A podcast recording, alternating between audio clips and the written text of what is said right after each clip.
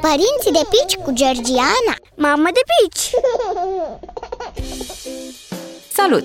Astăzi vorbim despre înțărcare sau încetarea alăptării. Așa cum recomandă și Organizația Mondială a Sănătății, bebelușii ar trebui să fie alăptați exclusiv în primele șase luni.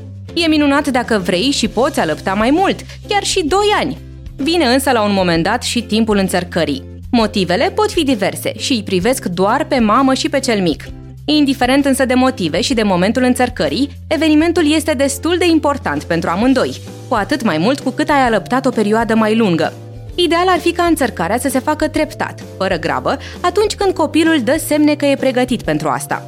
Adică suge tot mai puțin, refuză sânul tot mai des sau e ușor distras atunci când e la pieptul tău.